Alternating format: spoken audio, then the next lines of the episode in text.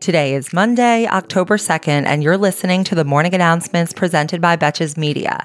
I'm your host, Sammy Sage, and the Morning Announcements is your daily 5-minute breakdown of the headlines that isn't afraid to take a side and roast the most consequential reality show there is, our government. This episode is brought to you by Quince. Quince items are priced 50 to 80% less than similar brands, and they cut out the cost of the middleman, passing the savings on to us. Go to quince.com/morning for free shipping on your order and 365-day returns. The government shutdown has been averted, for now.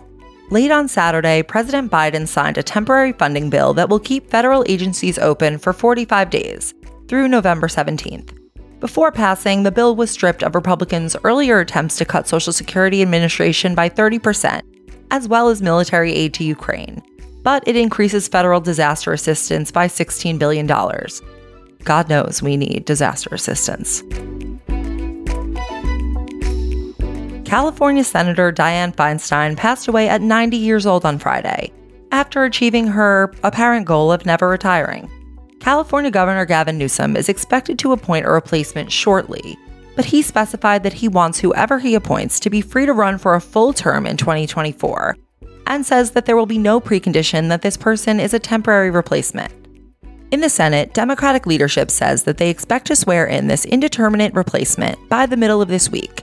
And in even better news, senior Republican senators stated on Friday that they will not try to prevent Democrats from replacing Feinstein on the Judiciary Committee, after her passing left Democrats without a majority on this very important panel.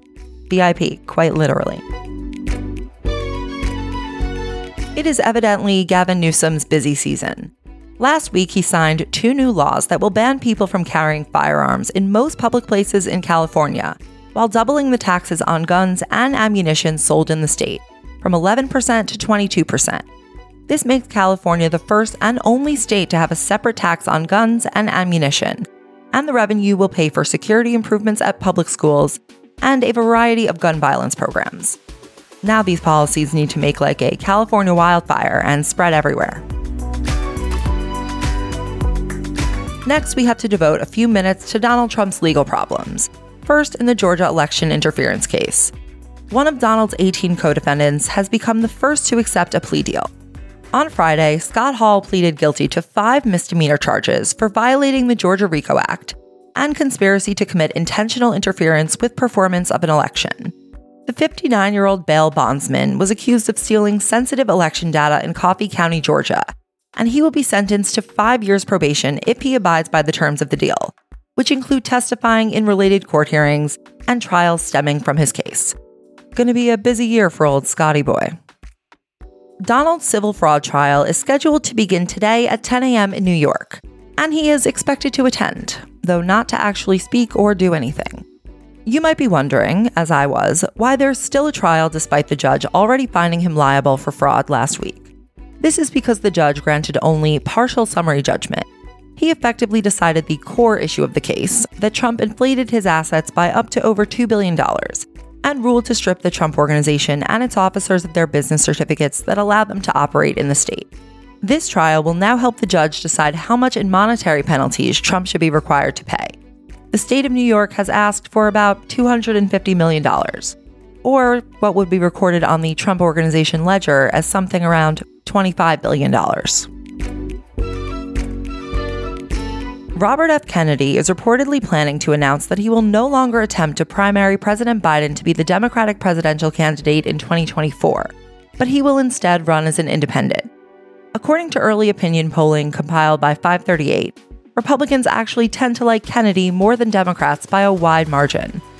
Donald's problems are officially in the exponential growth phase. For our final story today, on Friday, 60-year-old Dwayne Davis was arrested and charged with the 1996 killing of Tupac Shakur.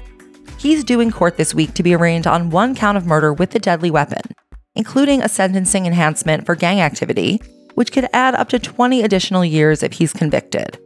Davis isn't accused of shooting Tupac himself, but of being the ringleader of a group of 4 people involved in the killing. And according to Las Vegas law enforcement, Davis was the one who, quote, orchestrated the plan that was carried out. It happens that this isn't completely new information, as Davis himself has actually admitted during interviews and in his 2019 memoir that he provided the gun that was used in the shooting.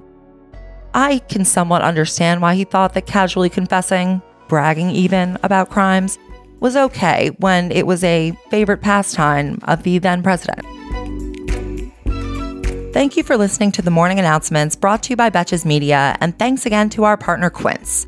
Let me just say that I have not been this big of a fan of a clothing brand in a long, long time.